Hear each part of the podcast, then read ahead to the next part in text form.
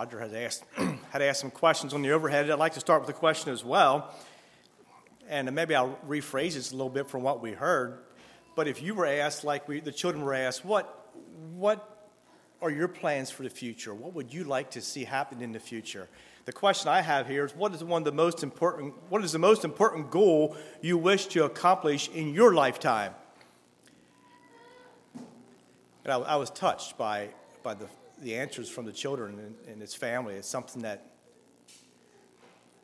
if you, if you look at my question, you probably won't go there because you have that. But it was just, I was blessed by uh, the children there in Mexico. Some people talk in this country, we talk about our, our, our, bucket list, which is like a number of experiences or achievements that a person wishes to accomplish in their lifetime. So we ask that, we say, what is at the top of your list? I wasn't expecting answers, but if you have something. But what is at the top of your list? And to draw our minds to where we are, we're headed, Damien, thank you so much for the Sunday school lesson for the short time that you had to share in there. But Joshua asked the people, you know, folks of Israel, you're going to have to choose who you're going to serve. Are you going to serve the gods, small g gods, or are you going to serve the Lord? And then Joshua said, and maybe this we could look at that as his goal in life. He says, Joshua said, As for me and my house, we will serve the Lord.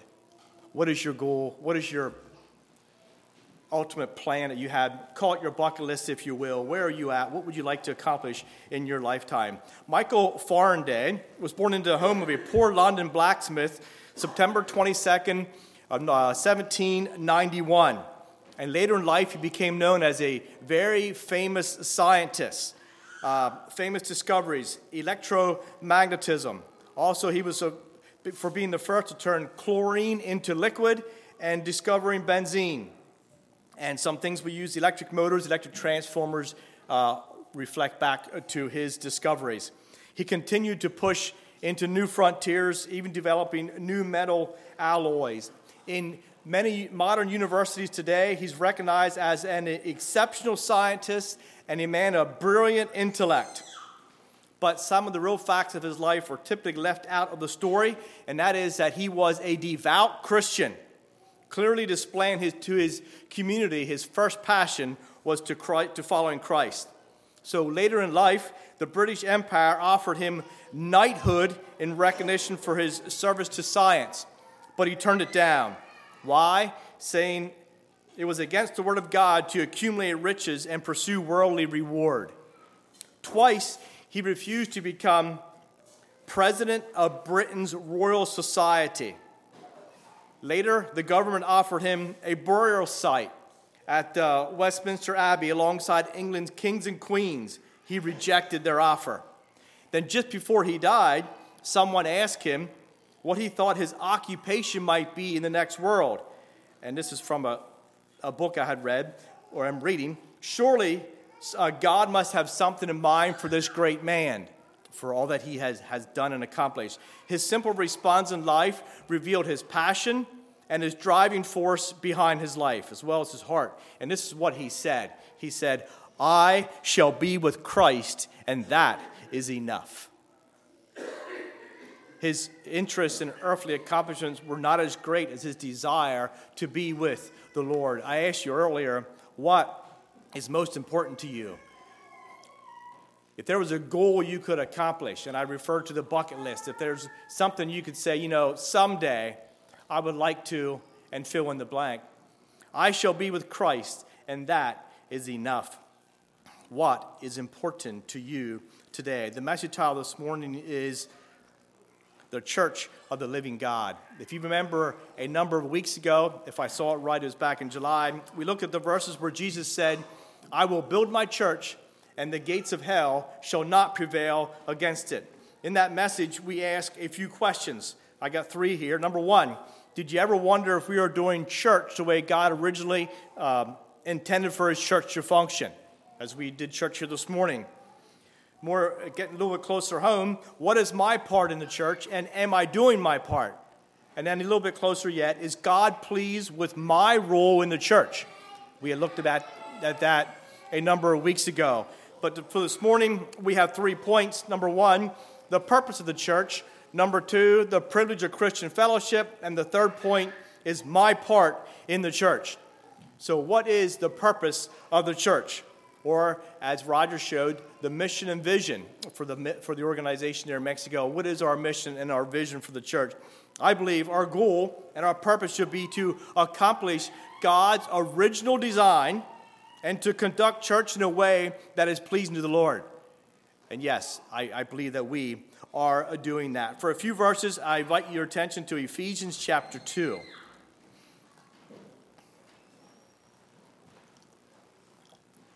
Ephesians chapter 2. By the way, we're going to jump around a little bit, so uh, hopefully you're okay with that. Ephesians chapter 2, I'd like to read verses 19 through uh, verse 22. Ephesians 2:19. Now therefore, you are no more strangers and foreigners, but fellow citizens with the saints and of the household of God, and are built upon the foundation of the apostles and prophets, Jesus Christ himself being the chief cornerstone, in whom all the building fitly framed together groweth up, groweth unto an holy temple in the Lord, in whom ye also are builded together for an habitation of God through the Spirit. Now, here we see the church, a family symbol described as the household of God. What I also see here is a construction site, a church as being built upon the foundation of the apostles and, and, uh, and prophets, but Jesus Christ himself being the chief cornerstone.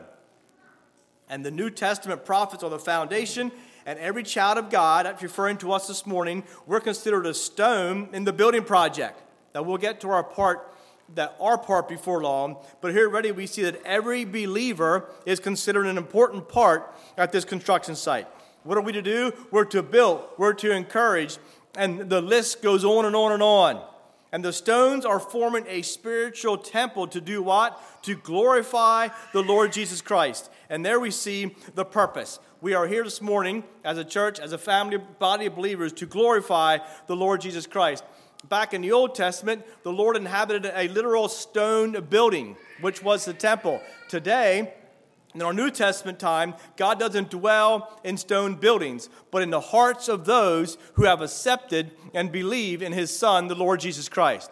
Today, the Holy Spirit is dwelling into in our hearts and in our lives. So we're here in um, in the building process. We're growing the holy temple. To tap into a few verses that Zach is talking about from 1 Peter, 1 Peter 2 5, ye also, as lively stones, here we see it again. You're this morning a stone, a part in this building process, are built up a spiritual house, a holy priesthood. Why? What's our reason? What's our purpose? To offer up spiritual sacrifices acceptable to God by Jesus Christ. What's our purpose this morning? Are we offering up spiritual sacrifices that are acceptable to God? Another verse, 1 Peter 2 9, where you are a chosen generation, a royal priesthood, a holy nation. He goes on to say, You are a peculiar people. Why? That you should show forth the praises of him who called you out of darkness and into his marvelous light. Why are we here this morning? We were one time in darkness, but God has called us out. and we are to show forth the praises of him that has called us out of darkness. The Lord has placed, has placed you in the, in the church for an intended purpose. He purchased the church with his blood and gave us a responsibility this morning. We are to be witnesses. We are to shine. We are to praise his holy name. And yes, while I'm aware that we only scratched the surface, the question we can ask ourselves are we a building stone in God's church? Are we playing our vital part? Are we glorifying the Lord? Are we being that faithful witness He has called us to be? That bright, shining light in the community where we live? And are we a prepared people waiting for the Lord's return? Let's look a little bit for the second. The second point is the privileges of Christian fellowship. And first, we're going to talk about some vital grounds for fellowship with Christ. What is required to have fellowship with Christ? Does it happen by default? No. The first one, part we need to look at, we need to confess our sin. 1 John 1 9. If we confess our sin, he is faithful and just to forgive us our sins and to cleanse us from all unrighteousness. So, if we desire that fellowship with Christ, there's a few steps we need to take care of. Confess our sins. Why? Well, brothers and sisters, we serve a holy God. We serve a holy God, a God who is pure and whom is no trace of sin nor darkness. And the Holy Spirit lives within. The Holy Spirit lives within those whose hearts are, are pure. The Lord dwells in pure hearts. So, fellowship with Christ begins when we confess our sins. Then the Bible tells us that God's going to forgive us our sins and cleanse us from all unrighteousness. Do you desire fellowship with the Lord? Step number one, we need to confess our sin. Number two, we're required to live holy lives. Zach, I'm really touching on 1 Peter here. I think you're past these verses. 1 Peter 1.15, But as he which has called you is holy, so be ye holy in all manner of conversation. Conversation is our behavior, our character, our actions, and our walk of life. God says, He's holy, we are to be holy. 1 Peter 1.16, because it is written, Be ye holy, for I am holy. Holy described as, more, as pure and morally blameless. You want to have fellowship with Christ? We need to be holy. We need to walk in holiness. Is that all we need to walk in? 1 John uh, 1 7, we're called to walk in the light. But if we walk in the light as he is in the light, what happens? We have fellowship one with another, and the blood of Jesus Christ cleanses us from all sin. What does walking in the light look like? To walk in the light reflects a life that lives in conformity to the revealed will, will of God. Brothers and sisters, are we, did we confess our sin? Are we walking in holiness? Are we walking in the light? Fellowship begins when we do our part, and God is there to forgive and to cleanse so we can walk in the light. Let's look at a few privileges of fellowship with Christ. So we took care of the, the initial points. Now, walk in. What are some privileges of dwelling in fellowship with Christ? You can turn to John 14 for a few verses here. The first one that we're going to look at is we can share in the Father's presence. John 14, verses 20 through 26. At that day ye shall know that I am in the Father, and ye in me, and I in you. John 14, I'm ready for verse 21. He that hath my commandments and keepeth them, he it is that loveth me, and he that loveth me shall be loved of my Father. And I will love him and will manifest myself to him. Judas saith unto him, not Iscariot, Lord, how is it that thou wilt manifest thyself unto us and not unto the world? Jesus said unto him, If a man love me, he will keep my words, and my Father will love him, and we will come unto him and make our abode with him. He that keepeth not my sayings, but the words the word which ye hear is not mine, but the Father which sent me. These things have I spoken unto you, being yet present with you. But the Comforter, which is the Holy Ghost, which the Father will send in my name, he shall teach you all things and bring, bring to your remembrance, bring all things to your remembrance whatsoever I have said unto you. And here we see the promise of the Holy Spirit. But take a second look at verse 23. And there we see unity. We see love. We see family bond and fellowship mentioned here. Jesus begins that verse, he's speaking there with the word if. So if we reflect back to earlier in the message, we see love is evident as we serve as building stones in, in Christ's church. What it comes down to is that believers in Christ, of Christ, will love Christ. Do we love him to the point that we will uh, serve him obediently? So we see a few steps there in verse 23. Step number one, if we love, we're going we're to serve obediently. Step number two, our Father God is going to love us. And then it gets better yet. In the third step, Jesus said, We will come unto him and make our home or our abode with him. The presence of the Holy Spirit. He'll send the Holy Spirit to dwell within. And this verse is a, a, a, promise of two of the most powerful, wise persons of the universe. Both the Father and the Son are going to live within as long as we are intentionally serving the Lord in, an obedient way. So we took care of the steps that bring us into fellowship with Christ. And here we see where when we're in fellowship with Christ, the Holy Spirit lives within. And uh, we can't emphasize too much the word obedient because there's a repeated emphasis of the teachings of Jesus, how his disciples will obey his teachings. So we see obedience is required for fellowship with the Lord. So the, the blessings and the privileges uh, far exceed the cost. And we see here the Father will send the Holy Spirit to dwell within. So we took care of a bunch of steps, and now we see the Holy Spirit is dwelling within. The second privilege we see here is we're going to be counted as friends with Jesus. John 15, which I turn one page in my Bible, John 15, verses 14 and 15. Jesus speaking here, he said, You are my friends if you do whatsoever I command you.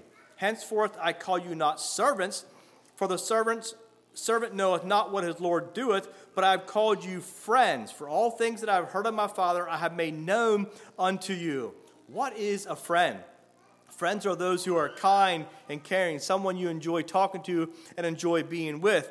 And that's kind of a vague uh, definition for this. When we look at verse 14, Jesus is telling us that obedience determines our friendship. You will be my friend, Jesus speaking, if you obey me, if you do whatsoever I command you. You want to have fellowship with Christ? He's saying, yes, obedience is what is required. You are my friends is a commitment from Christ. That is his part. Then he switches to our part if we follow his commandments, if we are obedient with him. And the third privilege we have is a promise of answered prayer. And then we can look at two verses in John 16, verses 23 and 24. And in that day ye shall ask me nothing. Verily, verily, I say unto you, whatsoever ye shall ask the Father in my name, he will give it you. Hitherto ye have asked nothing in my name. Ask and ye shall receive, that your joy may be full. So here we see a lot of glorious promises, but here we see one that we have a, a, a, promise of a direct avenue into the very presence of God.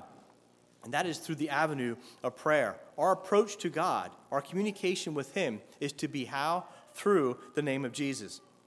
All our prayers and petitions need to be in Jesus' name. Before Jesus came, men talked directly, asked God directly. But the resurrection instituted a new and living way into God's presence, and that is through the name of Jesus.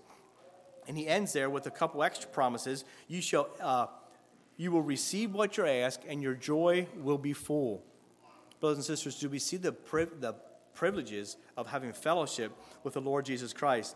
There's a few more, another verse, Matthew 7 7, it kind of backs up this. Ask and ye shall, and it shall be given you. Seek and ye shall find. Knock and it shall be opened unto you. Just promise after promise after promise of those who are obedient to Christ and who have fellowship with him. So the child of God is answered, uh, is promised an answer to their prayer. And yes, sometimes we're called to, to wait. Other times the prayers are answered right away. But God is never too busy to hear, and He will respond at the correct time. So just uh, three little uh, things there, the privileges that we have, we are in Christ. Then we get to the third point my part in the church. So, what is our part in the church? We see we can fellowship with Christ, and now Christ called us to worship together. What is our part? And you look at the church, and it functions together as a team, and sometimes, oftentimes referred to as a, a body of believers. So when playing uh, together with a team, which we, we have all done, each team member is striving to do their best to win the game, to, to reach the goal, to conquer the challenge, whatever it may be. And each player is using their ability or their talent to assist the team in order to finish as winners. And it, the same system functions in the body, each one doing their part for smooth function. What it, what's the ear for? That's for hearing. The nose is for smelling. And the eyes are for seeing and for sight and, and so on, all functioning together to make the body function smoothly. And it's the same way in the church. Everyone plays an important role in the church to make church life run smooth. Church does not happen by default, it takes everyone working together with one goal in mind, everyone assisting and building the kingdom of God and His church. So this morning, you might be a farmer, an electrician, but in the spiritual life, you guys are all builders this morning. We're building the church of God. Uh, turn in your Bibles to Romans 12. I like to read some verses here in Romans 12. These verses, when thinking about the line of church, these verses jumped out at me. And listen to the instructions given here in Romans 12 and take careful note as I read of our attitude and our, our response to others. Ask yourself the question as we get to these verses what does it mean to prefer one another? Excuse me define in your mind what, what it means to be given to hospitality. Ask yourself the question where do we receive our gifts, our talents, and our abilities? We would get them from God, correct? then ask yourself the question Am I using my gifts and talents and abilities for His glory? And think about my, my part, your part in the church. Ask yourself the question Is church life important to me or, or to you? And then ask well, the question Well, where could I improve? So I am going to read a, uh, a, number of verses here from Romans 12. I don't have a lot of comments. Just think of the questions I just uh, covered there and ask yourself these questions as we go through. Romans 12. I beseech you, therefore, brethren, by the mercies of God, you present your bodies a living sacrifice, holy, acceptable unto God, which is a reasonable service. And yes, we could stop and, and talk here for a while, but just, I, I'm going slow. Think about what we're reading and be not conformed to this world, but be ye transformed by the renewing of your mind. I will make one comment. He tells what to do, and then he gives us the reason why. So you get to a certain point in the verse, you say why, and he goes on. Verse 2 that ye may prove what is that good and acceptable and perfect will of God. For I say through grace given unto me, to every man is among you, not to think of himself more highly than he ought to think. Here we see the subject of humility, but to think soberly according as God hath dealt to every man the measure of faith. For as we have many members in one body, and all members have not the same office. So, we being many are one body in Christ, everyone members one of another. Having then gifts differing according to grace given unto us, whether prophecy, let us prophesy according to the proportion of faith, or ministry, let us wait on our ministering, or he that teacheth on teaching, he that exhorteth on exhortation he that giveth, let him do it with simplicity. He that ruleth with diligence. He that showeth mercy with cheerfulness. There we see our gifts, a bunch of them listed there.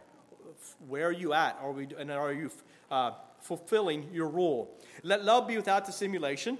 Abhor that which is evil, and cleave to that which is good. Be kindly affectionate one to another with brotherly love, and honor, preferring one another.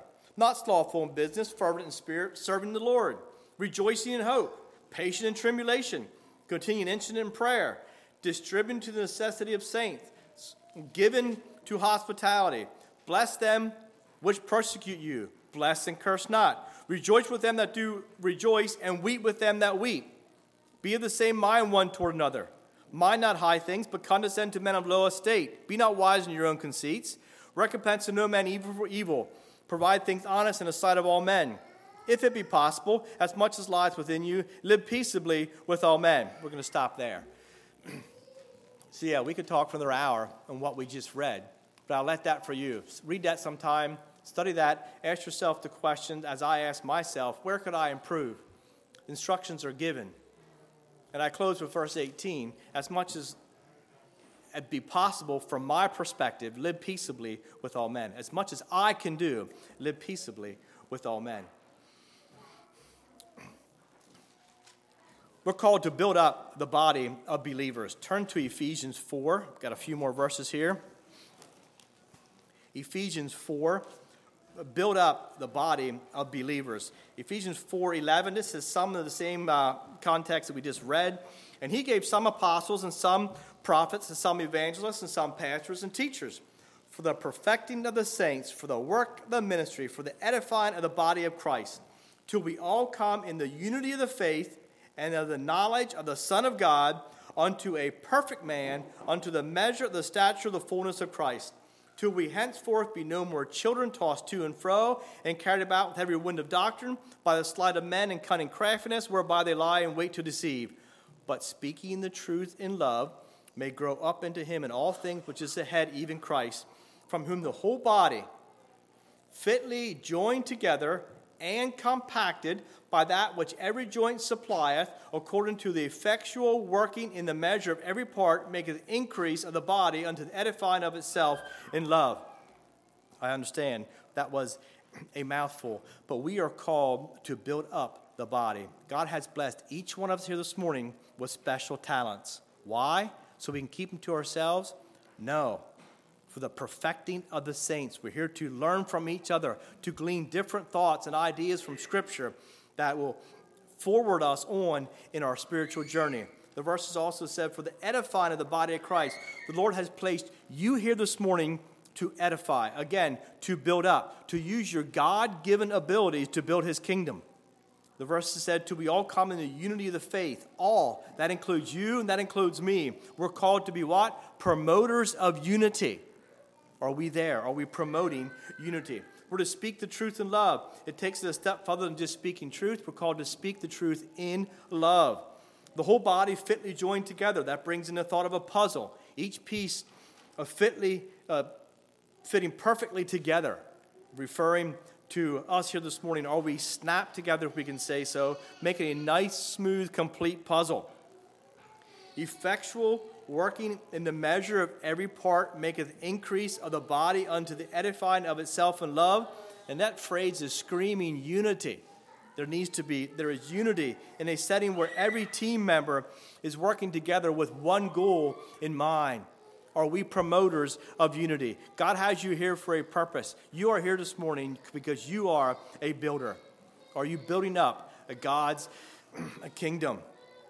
Another one we see is we're called, I'll read the verse, you don't have to turn to it. Uh, another one of my responsibilities or my partner church is to give. Acts 20 35. I have showed you all things, how that so laboring you ought to support the weak and to remember the words of Jesus Christ, of the Lord Jesus, how he said, It is more blessed to give than to receive. So the work of the church requires many willing hands. It also includes the action of giving. Each Sunday, we lift an offering, which is an opportunity to be able to give towards the Lord's work. Because Jesus said, the giver will be blessed. And the point we need to remember here is the fact that we will never outgive God. You can never outgive God. Why? Well, God said He's going to bless the giver. And the more you give, the more you will be blessed. Luke 12 48, to whom much is given, much will be required. And when it comes to the thought of giving, Right away, our minds go to the dollar bills, but we're responsible for what we have. If we've been blessed with talents, if we've been blessed with wealth, if we've been blessed with knowledge or time, or, and the list could go on, it is expected that we are to benefit others. So whether it is, is finances or could it be our talents or knowledge or time that we have, are we using what we have, what we've been blessed with, to benefit others? Why? Because Jesus said it is more blessed to give than to receive. What else is my part? Another point is to promote the work of the Lord. And I love this verse, 1 Corinthians 15 58. Therefore, my beloved brethren, be you steadfast, unmovable, and always abounding in the work of the Lord. For as much as you know that your labor is not in vain in the Lord, our part in the church does not stop at building and serving and giving. We're to be promoters of the work of the Lord. We're called to evangelize the world in Matthew 28. We're called to glorify God in 1 Corinthians 6. We're called to worship together in Hebrews 11. We're, we're called to adorn the doctrine of God in Titus 2. And as this verse states, we're called to be steadfast and unmovable. And both these words have basically the same definition settled and immovable. And you think of a large rock, it kind of fit this under this uh, definition. But thinking about our faith in the Lord, are we unmovable and settled in the faith? And I believe that this verse is describing what every church should be filled with people who will not be deceived and fall away, but rather those who are deeply rooted and grounded in the faith. Church, be unmovable, always abounding in the work of the Lord. Always abounding in the work of the Lord. Where are we spending our energy? Yes, we're busy people, and most times not enough hours in the day, but are we busy for the Lord? We still have household duties and stuff that we're called to do, but the question is, are we involved in the Lord's work? And this verse continues with a promise your work for the Lord will not be forgotten. We're, while we're not out there working just simply to be seen, the fact remains that the Lord will bless those who are dedicated to doing His work. Are we promoters of the work of the Lord? A promoter is a supporter of a cause or an aim. Are we promoting the Lord's work? And this thought ties in well with being an encourager and a builder. Are we willing to invest energy into a good cause? And I hope and trust this is defining who you are. Another word uh, from my partner church comes to mind, and the word is commitment. But we're not going to look at this definition. Why? Because if your name fits in with 1 Corinthians 15 58, you are already a committed person in the work of the Lord and his church. There is no lack of commitment in the words, Be ye steadfast, unmovable, and always abounding in the work of the Lord. Church, always abounding in the work of the Lord. What is important to you? Yes, I agree. Family comes first, as, as we saw. But what is important to you? A little more on my part. We're called to be happy at, on our part in the church. We're called to be happy at the thought of public worship, Psalm 122 and Psalm 34. We're called to be rejoicing in the presence of God, Psalm 100. We're, we are to celebrate his mercies, more from Psalm. We're to fellowship with others from Acts and Psalm. We're to keep the ordinance, 1 Corinthians 10. We're to be friendly and show hosp- hospitality towards visitors, Romans 12. I read the verse earlier. We're to seek the lost, Ephesians 6, and also uh, Matthew uh, 28. So we come back to the question that we started with uh, earlier What is the most important goal you wish to accomplish in your lifetime? Or can we, along with Michael uh, whose focus was on eternity, say, I shall be with Christ, and that is enough. What gets us up in the morning and makes us go, makes us tick, gives us a drive? Where are we using our energy? I'd like to close with a verse from 1 Timothy 3:15. But if I tarry long, that thou mayest know how thou oughtest to behave, behave thyself in the house of God, which is the church of the living God, from where I got my, our title, and the pillar and ground of truth. I ask a question Is church important to me, and are we doing our part in building the church of the living God, which is a pillar and ground of truth, a safe place to worship and praise our Maker, and to lay up treasures in heaven? Is God pleased with my role in the church? That's pause for a word of prayer. Lord, as we come before you here this morning, we're just so grateful and thankful for the instructions you have given to us. And I pray as we look at Romans 12 and other verses that we looked at this morning, that we could be doing our role, our, our part in the church. We keep pleasing you with our part, Lord, and we keep building your kingdom. For you had said you will build your church, and the gates of hell will not prevail against it. So, Lord, this morning, as each one of us here can be builders in the church, and as well as tearing down those gates that we can, Lord, Lord, live in victory. Give us wisdom and direction. Show us ways where you want us to improve. Just be with us as we play uh, our important role that you have given to us here in the church. Lord, I also pray for this week. I pray that work schedules could be favorable to uh, attending throughout the week of revivals, and also pray again that you just bless Brother Ed as he prepares and shares. Lord, we're just so thankful for all you've done for us, and we just uh, want to give you honor and glory. In your name we pray. Amen.